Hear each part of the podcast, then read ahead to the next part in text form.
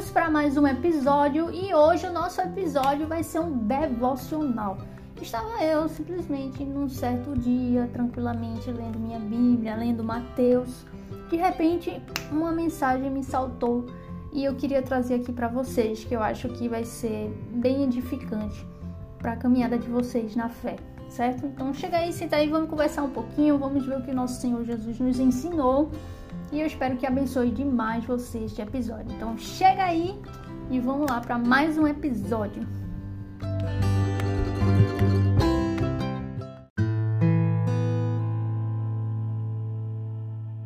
Então é isso, gente. Vamos lá, vamos lá para esse episódio. Eu vou ler para vocês primeiro o texto e depois que eu ler o texto, eu vou é, trazer o contexto um pouco para vocês compreenderem melhor, certo? Então eu vou ler Mateus capítulo 10, a partir do versículo 28 até o versículo 31, que diz o seguinte: Não tenham medo, Jesus falando, não tenham medo dos que querem matar o corpo eles não podem tocar na alma. Temam somente a Deus, que pode destruir no inferno tanto a alma como o corpo.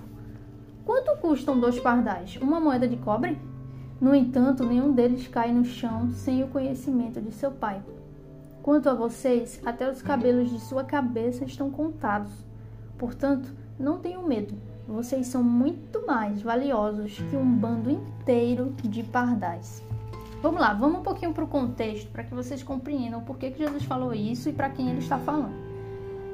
É, a história de Mateus vocês sabem, né? O Evangelho de Mateus conta no relato de Cristo, ele se preocupa mais em mostrar, evidenciar que Cristo verdadeiramente é o Filho de Deus, verdadeiramente é o Messias prometido ele todas as vezes no livro dele de Mateus, ele fala de Jesus e traz a promessa. E isto se cumpriu que dizia lá no profeta tal, Isaías e tal, e ele cita a promessa. Então ele está o tempo todo mostrando que Jesus cumpriu todas as promessas, portanto ele é aquele que eh, haveria de vir.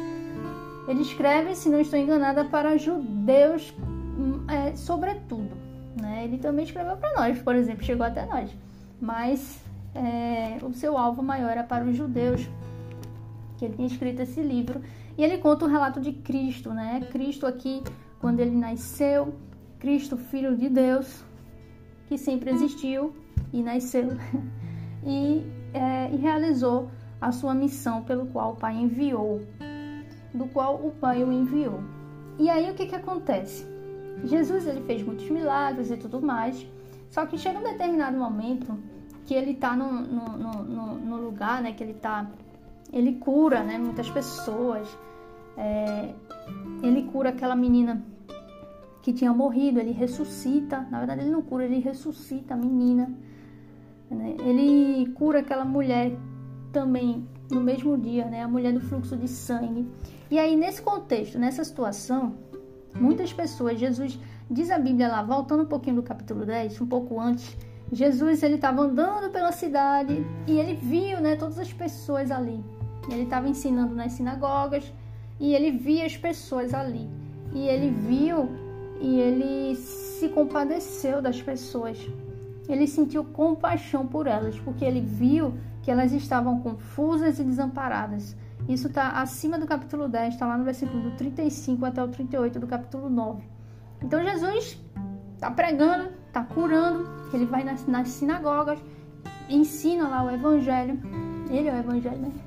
E cura as pessoas, e aí ele olha para as pessoas e ele sente compaixão, porque elas estão desamparadas, elas são como ovelhas sem pastor, como ovelhas perdidas, desnorteadas. Ele tem compaixão delas e ele diz, ele diz o seguinte: a colheita é grande, mas os trabalhadores são poucos. E ele diz para os seus discípulos: orem ao Senhor da colheita, peçam que ele envie mais trabalhadores para seus campos. Então ele olha para os discípulos e diz isso. Né? Olha são, é, são muitas ovelhas, mas são poucas pessoas para irem pregar a elas. Então orem para que o Pai conceda trabalhadores, pessoas que preguem, que vão lá e pregam o evangelho. E aí o que, é que ele faz? Logo em seguida, no capítulo 10, Jesus já vai, já começa o capítulo dizendo que Jesus reuniu os discípulos e enviou esses discípulos. Jesus equipou os discípulos, dando autoridade para eles para expulsar demônios, é, para curar enfermos, enfermidades, doenças e enviou eles. Vão lá, vão lá pregar. Eu quero que vocês 12 vão pregar o evangelho, o tudo que eu ensinei para vocês a respeito de mim. Preguem, vão lá, mas preguem para os judeus. Não é o momento ainda de vocês irem nos gentios nem nos samaritanos. Vá aos povo de Israel.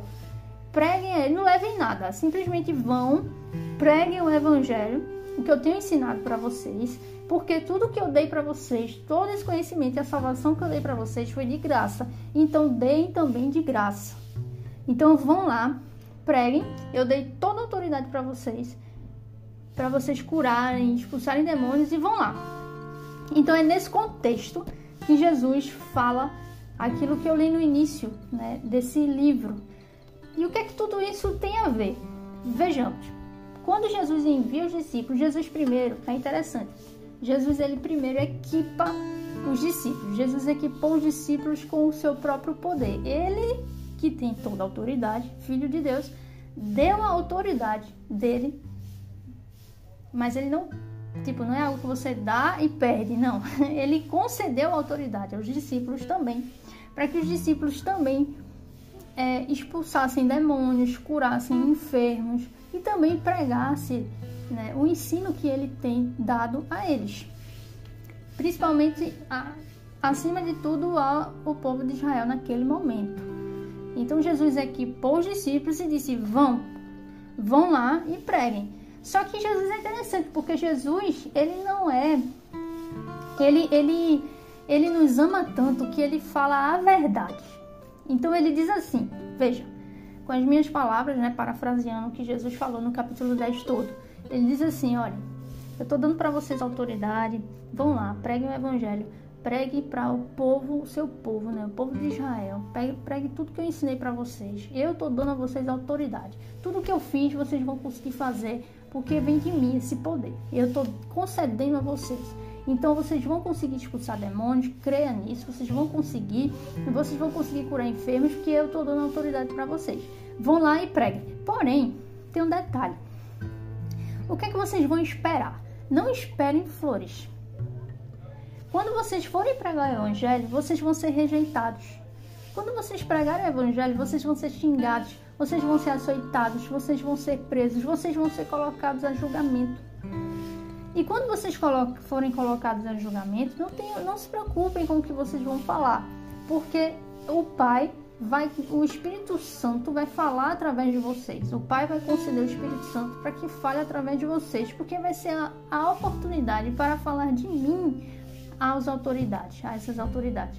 Então, quando vocês forem julgados, não se preocupem com o que vocês vão falar. Simplesmente vão lá e o pai vai conceder a vocês o que vocês vão falar. Não se preocupe, não fique planejando nada não.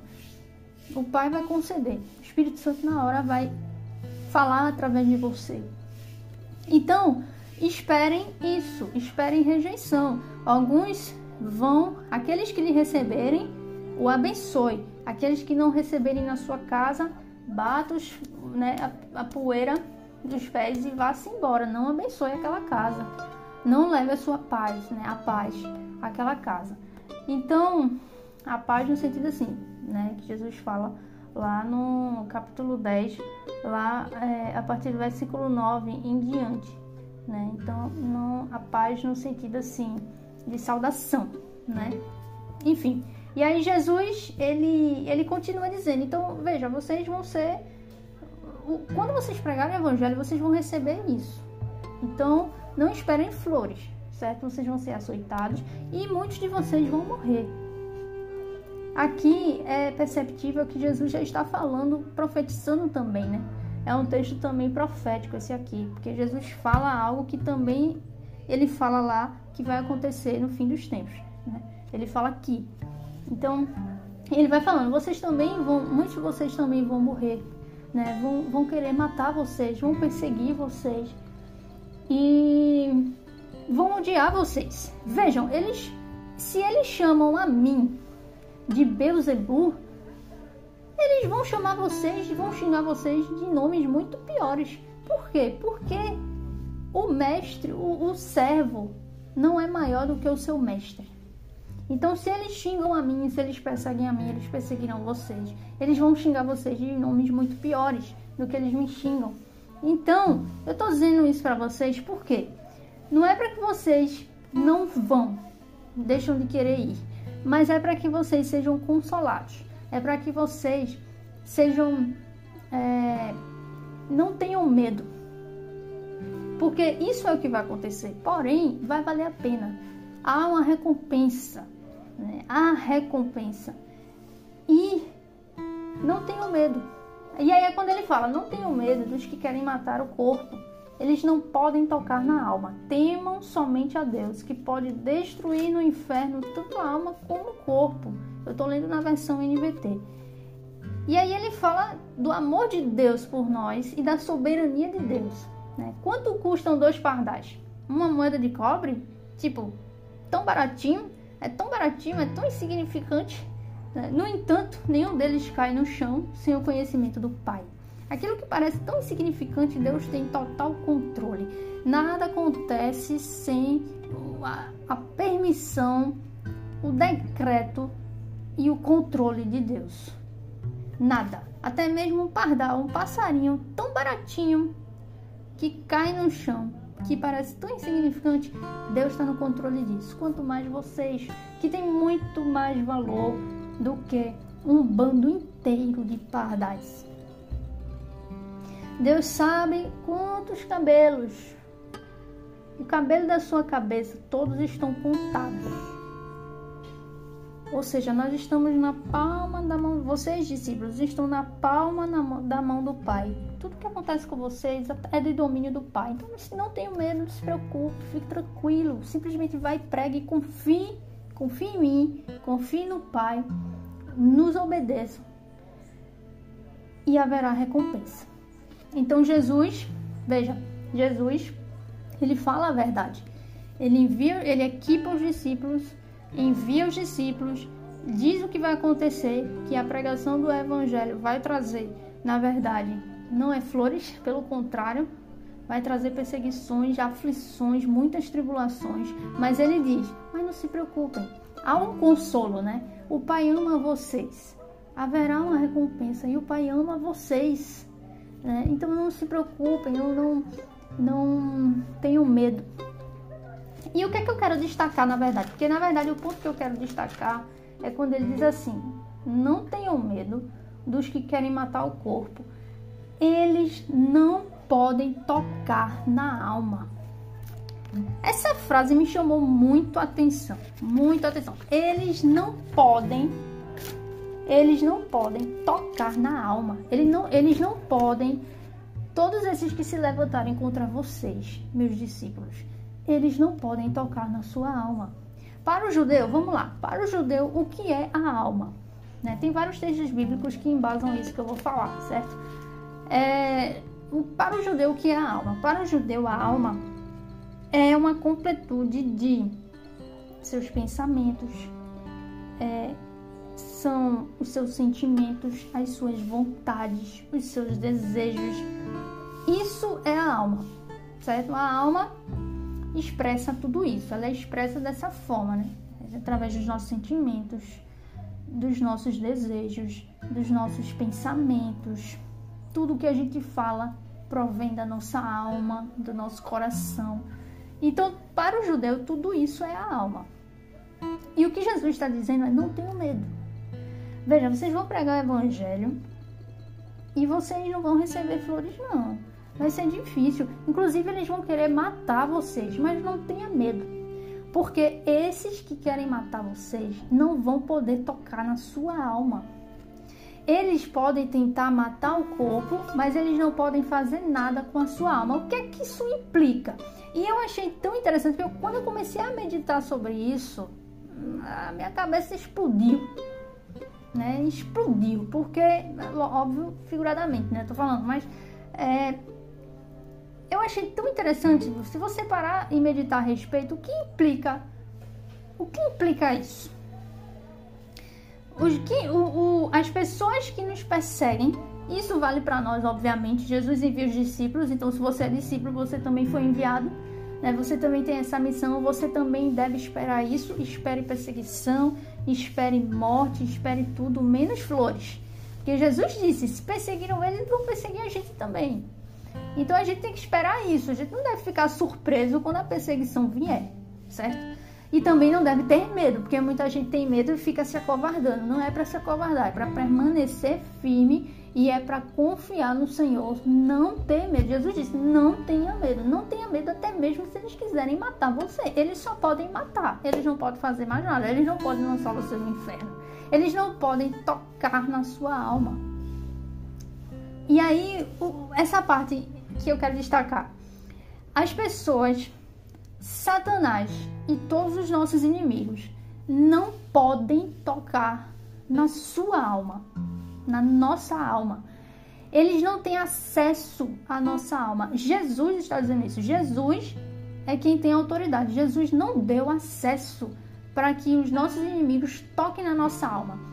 O que, é que isso significa? Significa que todos os seus sentimentos, todos os seus pensamentos, todos os seus desejos e todas as suas vontades, Satanás não tem acesso a isso. Ele não pode entrar no seu coração e fazer você um ateu e fazer você descrer em Cristo. Ele não pode pegar sua alma, ter, ele não tem acesso à sua alma para que ele vire a chavezinha da fé, para que ele vire essa chave para que você não creia mais em Cristo. Ele não tem esse poder. Não tem como, isso é impossível para ele. Ele não tem acesso a isso. Mas tem um detalhe: a menos que você permita. Ele não tem acesso e jamais vai ter. Mas se você permitir acreditar nas mentiras dele, aí sim você vai ser abalado pelo, pelo ataque dele. Aí você vai ser abalado. Então veja, as pessoas que lhe perseguem porque você prega o evangelho, Satanás do qual usa essas pessoas. E todos os seus inimigos, eles não podem tocar na sua alma, meu irmão. Eles não podem tocar nos seus pensamentos. Ele não pode entrar nos seus pensamentos. Ele não pode mudar os seus, seus desejos, suas vontades. Ele não pode tocar na sua alma, nos seus sentimentos. Ele não pode tocar nisso. É você que tem o domínio disso e Deus, porque Deus também tem o domínio, viu? Deus tem o domínio. A, a, a somente Deus e nós mesmos é que temos o domínio da nossa alma. Satanás e as pessoas que nos perseguem, todos os ímpios e todas as principais e potestades, eles não têm acesso a isso. Isso implica dizer que somente eu e Deus temos acesso. Então, quando você se sente mal, quando você se sente fraco na fé, não pense que o inimigo é que está dentro, é que está mexendo com a sua alma, é que está mexendo com os seus sentimentos. Na verdade, é você que está sendo influenciado pelas mentiras dele e deixando que os seus sentimentos, que só você e Deus têm acesso, você está deixando que seja abalado por causa de mentiras. Portanto, não tenha medo. Não tem, veja, veja, preste atenção no que Jesus disse os nossos inimigos não têm acesso à nossa alma. Isso significa que eles são mais fracos do que a gente pensa. Significa que eles são mais limitados do que a gente pensa. Eles não podem nos atingir, eles não podem fazer a gente descrer, eles não, eles não podem fazer com que você tenha vontades diferentes da vontade que você tem no seu coração. Ele não pode mudar o seu desejo. Se você tem um, crê em Cristo, ele não pode chegar na, na sua alma e fazer você descrer. Ele não pode chegar na sua alma e fazer você, ah, digamos, no meu caso, eu hoje sou uma pessoa que Jesus Cristo habita em mim, o Espírito Santo de Deus habita em mim, me justificou, me salvou, me remiu dos meus pecados, inclusive da homossexualidade. Então, Satanás, ele não tem acesso, Jesus não dá acesso para Satanás tocar na minha alma, para que Satanás venha no meu coração e mude a minha vontade para dizer: não, agora você vai gostar de novo disso. Não, ele não tem poder para isso. Ele não tem. Veja, ele é mais limitado do que a gente pensa. Muitas vezes a gente pensa que os nossos sentimentos, os nossos pensamentos, é, as nossas vontades, na verdade, estão sendo, estão sendo Algo que Satanás está fazendo isso com a gente, como se Satanás estivesse colocando essa vontade no nosso coração, esse pensamento. Só que, na verdade, ele não tem acesso a isso. Ele não tem. Certo, Rani, então eu não entendi o que você quer dizer. O que eu estou dizendo é, o que eu estou dizendo é que o problema, na verdade, lógico que o problema está no nosso próprio coração, né? São os nossos próprios pecados também. Satanás, ele vai nos tentar porque, ele, porque o nosso coração é corrompido, certo? Mas ele não vai ter acesso à nossa alma. Mas o que qual é o problema? O problema é que Satanás, ele, ele não pode, ele não tem acesso a, a entrar na minha alma e me fazer descrer em Cristo. Ele não pode me fazer descrer em Cristo, certo? Mas o que é que ele pode fazer? Ele pode me tentar. Então ele pode lançar um monte de mentiras na minha cabeça. Agora, se eu permitir que essas mentiras entrem no meu coração, se eu acreditar nelas, aí sim ele vai conseguir abalar a minha fé, né? No meu coração, mesmo sem ter acesso à minha alma. É impressionante isso como, como ele é limitado e muitas vezes ainda consegue nos atingir. Por quê? Porque nós é que permitimos isso. Nós é que permitimos. Então, a, a mensagem, meus irmãos, que eu tenho para dar para vocês é isso. O dano que Satanás, que os nossos perseguidores, que todas aquelas pessoas que são ímpias, os nossos inimigos, o dano que eles podem causar na gente é tão pequeno. O máximo que eles podem fazer é nos matar. Eles não conseguem mudar a nossa fé. Eles não conseguem mudar o que Cristo fez em nós, porque é, eles não têm acesso a isso. Eles são fracos. Eles, pois, eles não alcançam onde está aquilo que pode ser abalado, que é a nossa fé. Eles não alcançam isso a menos que você permita. Então, quando você crê em mentiras, Satanás ele não tem acesso à sua alma. Então, a investida dele ele é tão limitado que a única coisa que ele pode fazer é jogar mentiras para que você acredite, para que você você acreditando na mentira, isso chega na sua alma. Se você acredita numa mentira, então seus pensamentos mudam, sua, é, seus sentimentos mudam, suas vontades mudam. Ele, veja, ele abala sua alma por causa de uma mentira. Ele nem tem acesso à sua alma, mas ele consegue abalar ela por causa de uma mentira. Mas o que, é que Jesus disse? Conhecereis a verdade e a verdade vos libertará. Então a gente vence Satanás, a gente vence os nossos inimigos com a verdade. A gente vence a mentira com a verdade. Então, se Satanás é limitado e a única coisa que ele pode fazer para nos atingir, além de nos matar, porque Deus muitas vezes permite, é, embora que isso não seja necessariamente ruim, porque tudo que Deus. Lembra? Romanos capítulo 8: tudo coopera para o bem daqueles que amam a Deus. Então, muitos mártires da igreja existem. Existem muitos, inclusive os apóstolos, inclusive o próprio Cristo né, que morreu e ressuscitou.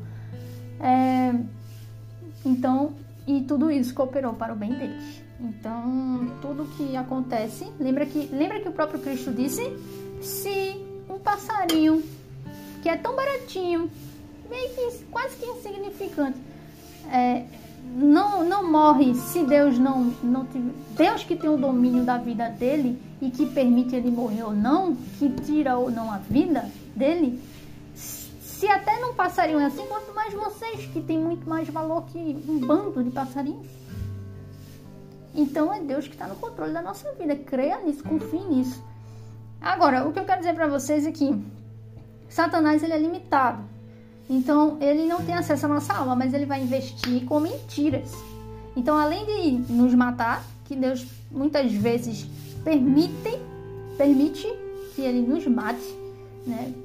e isso glorifica a Deus, né, morrer pelo Evangelho, é, por causa do Evangelho, né, por causa de Cristo. Então, ele tem esse poder, entre aspas, né, que Deus dá para ele de nos matar, né? Os nossos inimigos, Satanás usa, né? Pessoas que nos perseguem e tudo mais. Enfim, é, como aconteceu na história da igreja. Mas ele também tem, ele é limitado, mas ele também tem, ele também investe contra nós através de mentiras. E as mentiras só podem ser vencidas com a verdade. E como é que você vence a mentira com a verdade? Sabendo qual é a verdade. O problema é que a gente não sabe, porque a gente não lê a Bíblia, a gente não estuda, a gente não se esforça, a gente se esforça, a gente muitas vezes sabe muito mais da nossa própria carreira, a nossa carreira, sei lá, medicina, sei lá, engenharia, TI, no, no meu caso, jornalismo. Muitas vezes a gente sabe muito mais, sabe tudo de jornalismo, sabe tudo, sabe, sabe isso, aquilo, aquilo outro, é muito bom no que faz, mas na palavra de Deus, e na palavra de Deus, se, se for perguntar sobre doutrina, doutrina da predestinação, doutrina da soberania de Deus, doutrina do, do da expiação, doutrina é, escatológica, não sabe de nada. Não sabe nada. Então, assim, a gente, veja, a mensagem que eu tô querendo passar para vocês, resumindo, é: o seu inimigo é mais fraco do que você pensa. O problema é que você muitas vezes permite que ele, ao que ele é, atinja você, que ele abale a sua fé. Você muitas vezes permite isso, porque ele não tem acesso a isso. Mas você permite acreditando nas mentiras dele. E você só vai vencer isso com a verdade. Você só vence a mentira através da verdade. Então, o meu apelo é para que você se volte para as escrituras, para que você busque a verdade do Senhor, porque só ela vai lhe libertar da mentira e assim Satanás não vai mais conseguir lhe atingir. Ele é limitado. Ele é mais fraco do que a gente pensa. Ele está muito limitado. Ele não pode alcançar nossa alma. Ele não pode alcançar nossa fé, as nossas vontades, os nossos pensamentos. Ele não pode a menos que você acredite nas mentiras dele. E isso tudo vai sendo atingido. Então, meus irmãos, o meu apelo para vocês hoje nesta mensagem é: se volte para as Escrituras e se volte enquanto é tempo, porque é muito claro que o fim está muito, muito, muito próximo muito próximo. E no fim, só vai permanecer fiel aquele que verdadeiramente é de Cristo. Busque, busque, busque mais as Escrituras do que você busca conhecimento de qualquer outra coisa na sua vida. Todas essas coisas vão passar, o seu trabalho vai passar, sua carreira vai passar, seu vai chegar um tempo que nada disso vai importar, vai ser relevante para nada, sabe? Tudo que você tem, o seu carro, o seu computador, tudo que você adora, os filmes que você ama, a, o conteúdo que você consome, é, tudo que você consome, todo o entretenimento que você tanto ama, todas as pessoas que você tanto admira, tudo isso vai passar. Mas o que vai ficar é a palavra de Deus. E da palavra, o quanto que você tem dela, porque é só ela que vai ficar o quanto que você tem sentido dela. Se encha da palavra, se encha da palavra. Busque a verdade. E, é, e o Senhor, Jesus prometeu, Jesus prometeu, conhecereis a verdade e a verdade vos libertará. Conheça e você vai ser liberto das mentiras. E você vai ser, vai encontrar a verdadeira paz e a alegria e a satisfação em Cristo.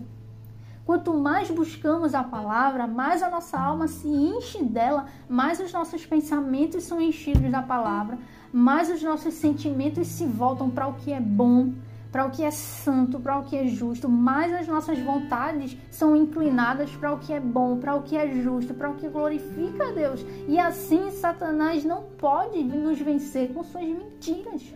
Porque quando buscamos a palavra, é como se uma barreira, uma muralha se colocasse no nosso coração. E Satanás, com suas mentiras, não conseguem penetrar. Porque existe essa muralha, essa grande muralha firme então busque a palavra do Senhor de todo o seu coração, meu irmão. Busque, busque, busque mais. Parem de ficar gastando tanto tempo com tantas outras coisas que parecem tão bom, mas não é. Você precisa focar no que é mais importante, mais precioso. Você vê Jesus, Jesus, Jesus quando esteve aqui, ele se preocupava mais com a sua missão, mais com a sua missão, curar, pregar e morrer por nós, do que se preocupava com o emprego. Tudo bem, não estou desprezando que você deve, você não, tem, não precisa desprezar, lógico, você não deve desprezar o seu emprego e, e seus afazeres e todas as outras coisas que eu vou citar. Mas o problema é que a gente é desequilibrada, né? A gente sempre é 880. Então a gente precisa do equilíbrio. Não focar a vida só nisso. A gente precisa focar no que é mais importante, no que verdadeiramente vai ficar, que é a palavra de Deus, que é praticar a vontade de Deus, pregar o evangelho. Então assim, a gente precisa focar mais nisso. A gente precisa se voltar mais para isso e não se distrair. Jesus é tão interessante porque Jesus ele ele veio, né, fazer essa missão, completar essa missão e ele não se deixava distrair, ele era muito focado o tempo todo, ele não se distraía de jeito nenhum. Não teve nenhum momento que ele se distraiu. Teve até um momento que disseram assim: Olha, a tua mãe e os teus irmãos estão te chamando. E ele fez assim: E quem é minha mãe e meus irmãos? São esses. E apontou para os discípulos: São esses. Esses são minha mãe, meus irmãos, minha família. Todo aquele que faz a vontade do Pai. Tipo, nem a própria família dele deixava se distrair o foco dele era a sua missão. Lógico que Jesus não desprezou sua família. Né? Óbvio que eu não estou dizendo que a gente não deve desprezar nossa família, mas existe algo que é mais importante. Tem situações que isso precisa ser o foco. Sempre, sempre deve ser o foco, mas tem situações que outras coisas precisam ser deixadas de lado. Outros, até mesmo sua família, muitas vezes tem momentos que precisam ser deixadas de lado por causa da palavra do Senhor. Um exemplo bem prático, vamos lá. Devocional. Devocional busca a palavra de Deus, é assim que você vai se encher da verdade. Então, se a sua própria família lhe atrapalha, você simplesmente deixa de lado. Não, eu estou fazendo estudo, não posso agora. Agora não. Entendeu? Tem situações, culto, o dia do culto, dia do Senhor, de buscar o Senhor. Você não pode deixar que outras coisas lhe distraiam então é interessante porque Jesus em nenhum momento ele deixou se distrair e em nenhum momento ele se desviou do seu foco, da sua missão. E é isso que a gente precisa se voltar, né? Então eu queria dar um exemplo bem prático para vocês, dois exemplos práticos, um da história da igreja e um exemplo meu pessoal a respeito disso, né? De tudo isso que eu estou falando aqui para vocês. É, Lutero. Ah, a história de Lutero todo mundo conhece. Reforma protestante. Veja, Lutero, ele ele estava lendo a palavra de Deus, veja como a verdade liberta, né? Ele estava lendo a palavra de Deus lá em Romanos, se não estou enganado, capítulo 2, ele leu lá: O justo viverá somente pela fé. E aí foi quando Deus, né, trouxe o conhecimento a ele a respeito da salvação somente pela fé. E aí ele escreveu as 95 teses contra a Igreja Católica, que dizia que a salvação era pelas obras, pelo que você faz. Mas Lutero estava dizendo, não, na verdade a Bíblia diz que não. A Bíblia diz que é somente pela fé. Apenas crê em Cristo. Cristo é quem fez as obras para nos salvar. Né? Porque nós é impossível para nós. Então aí ele escreveu as 95 teses, colocou lá tudo e tal. E aí, o que, é que aconteceu?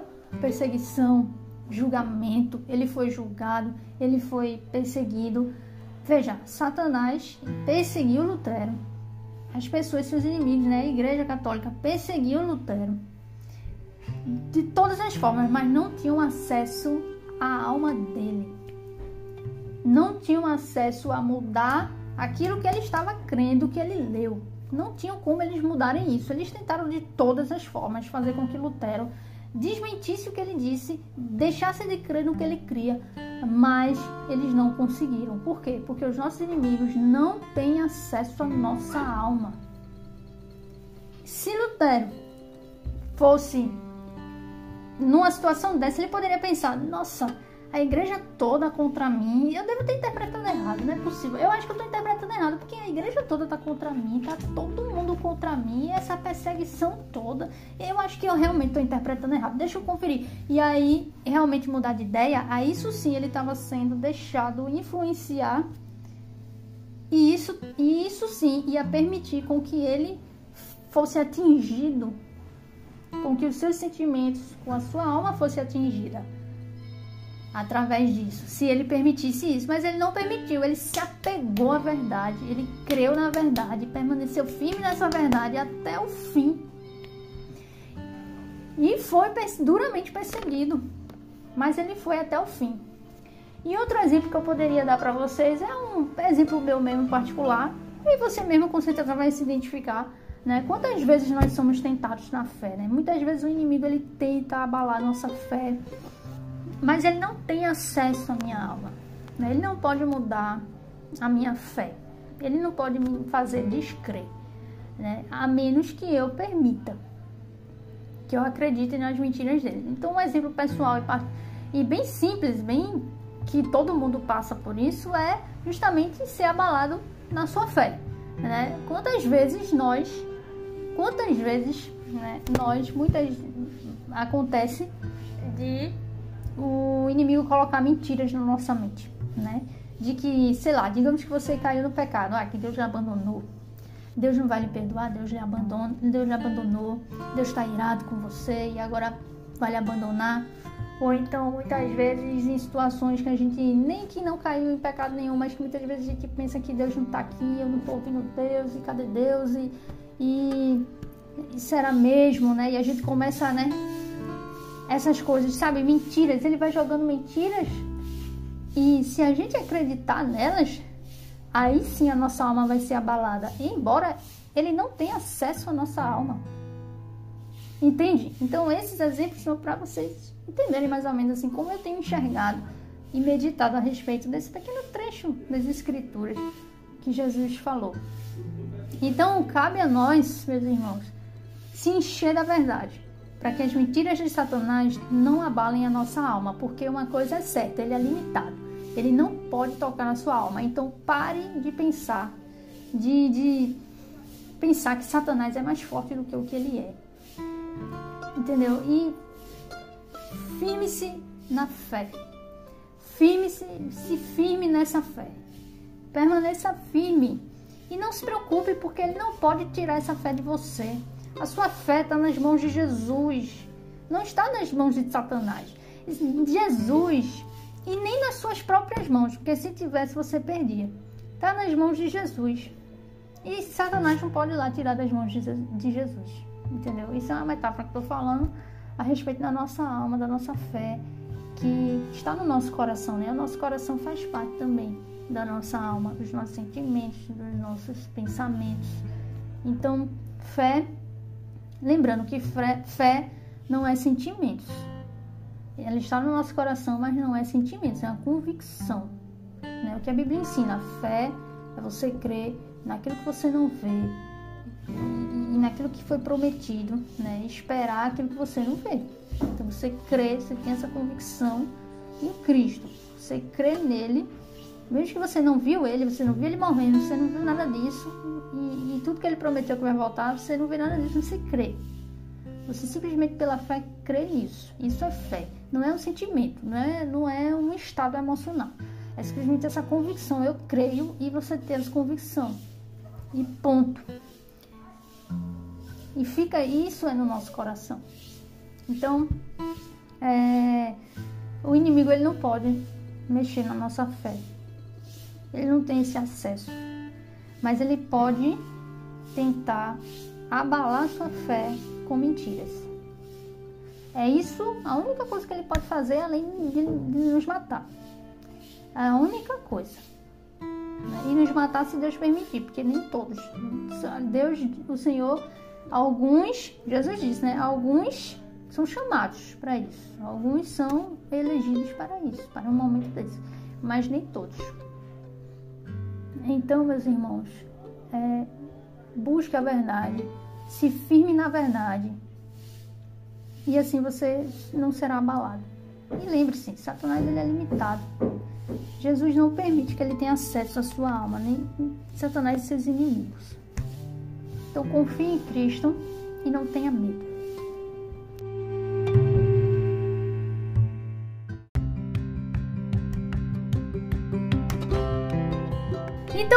Gente. Mais uma semana, mais um episódio. Eu espero que tenha abençoado você de alguma forma, se de alguma forma, mesmo que mínima, mesmo que pequenininha, tenha edificado você. Glória a Deus por isso. Então isso já faz com que tudo isso aqui tenha valido a pena. Então, Deus abençoe você. Semana que vem estamos de volta com mais episódios bacanas. E aguardem que vamos ter também aí entrevistas muito boas ainda que eu estou organizando. Muitos temas bacanas esse ano que a gente não falou ainda em nenhum momento do podcast. Então fique ligado lá no Instagram, arroba que eu estou postando tudo por lá. Tá bom? Uma boa semana para vocês. Deus abençoe demais vocês e Glória a Deus! Uh!